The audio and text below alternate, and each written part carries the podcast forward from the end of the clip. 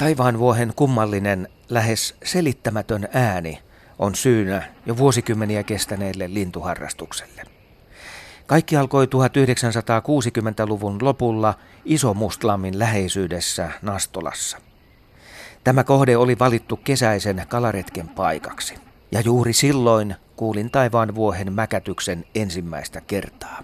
Sitä oli oikein pysähdyttävä kuuntelemaan, sillä niin omituinen ääni oli kyseessä.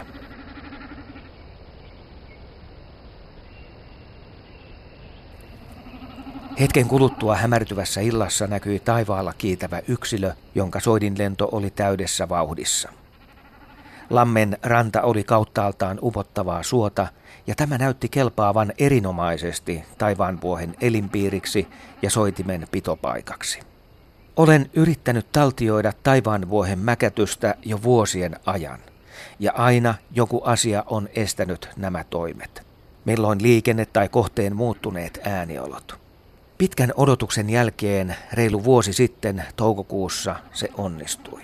Tapahtumapaikkana Ruhtinan salmi Kainuussa. Ilta alkoi jälleen kääntyä hämärän puolelle. Rastaat pitivät konserttiaan lähimetsän reunapuissa.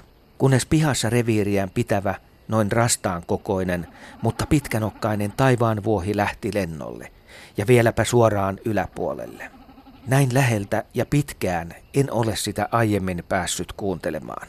Ja onneksi äänityslaitteet olivat mukana ja saatoin suunnata mikrofonit kohti taivasta. Koiraan lentorata oli helposti hallittavissa ja ääni ei välillä päässyt katoamaan. Kainuun hämärässä kevätyössä tämä taipui jo konserttielämyksen puolelle, jota piti hiiskumatta seurata niin kauan kuin sitä sillä lennolla riitti.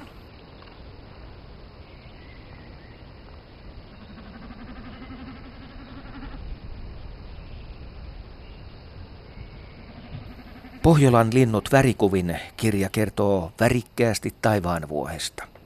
Soidin alkaa maassa, missä lintu ääntelee kitkuttavaa huutoa herätyskellon tahtiin, vähitellen yhä nopeammin. Sitten se kohoaa lepattavaan lentoon ja kiertää kymmenien metrien korkeudessa laajaa kehää ja syöksyy vähän väliä jyrkästi alaspäin, jolloin reunimmaiset pyrstösulat synnyttävät mäkättävän äänen. Sen syntymisen tällä tavoin osoitti ruotsalainen Meves jo 1800-luvun puolivälissä pyrstösulilla tekemillään kokeilla.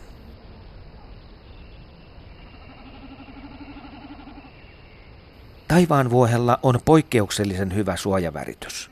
Se on päältä ruskean kirjava ja alta vaalea, ja maassa ollessaan sitä on lähes mahdoton nähdä. Poikkeuksena on keväinen muuttoaika, jolloin se käyskentelee eleettömästi tulvapeltojen reunoilla. Lintu kuuluu kahlaajiin ja sillä on pitkä nokka, millä se etsii matoja ja hyönteisiä ravinnokseen. Naaras muni toukokuun alussa neljä munaa ja hautoo niitä kolmisen viikkoa. Poikaset säntäävät pesästä maailmalle heti kuoriuduttuaan ja vastaavat itse ravinnon hankinnasta lähes alkumetreiltä lähtien. Emot tosin seuraavat tapahtumien edistymistä muutamien viikkojen ajan ja johdattavat vihollisia kauemmaksi. Taivaan vuohi pesii yleisenä koko maassa, kosteilla luhtaniityillä ja painanteilla sekä rehevillä soilla.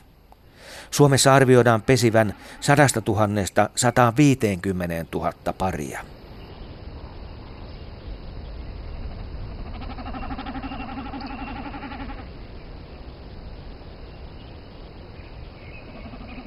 Ja vielä tänä kesänä, jos hyvin käy, on mahdollista seurata taivaan vuohen kuuluvaa soidinlentoa ja katsella koiraan näyttäviä syöksyjä. Ja tällaista se oli siis Kainuussa vuosi sitten.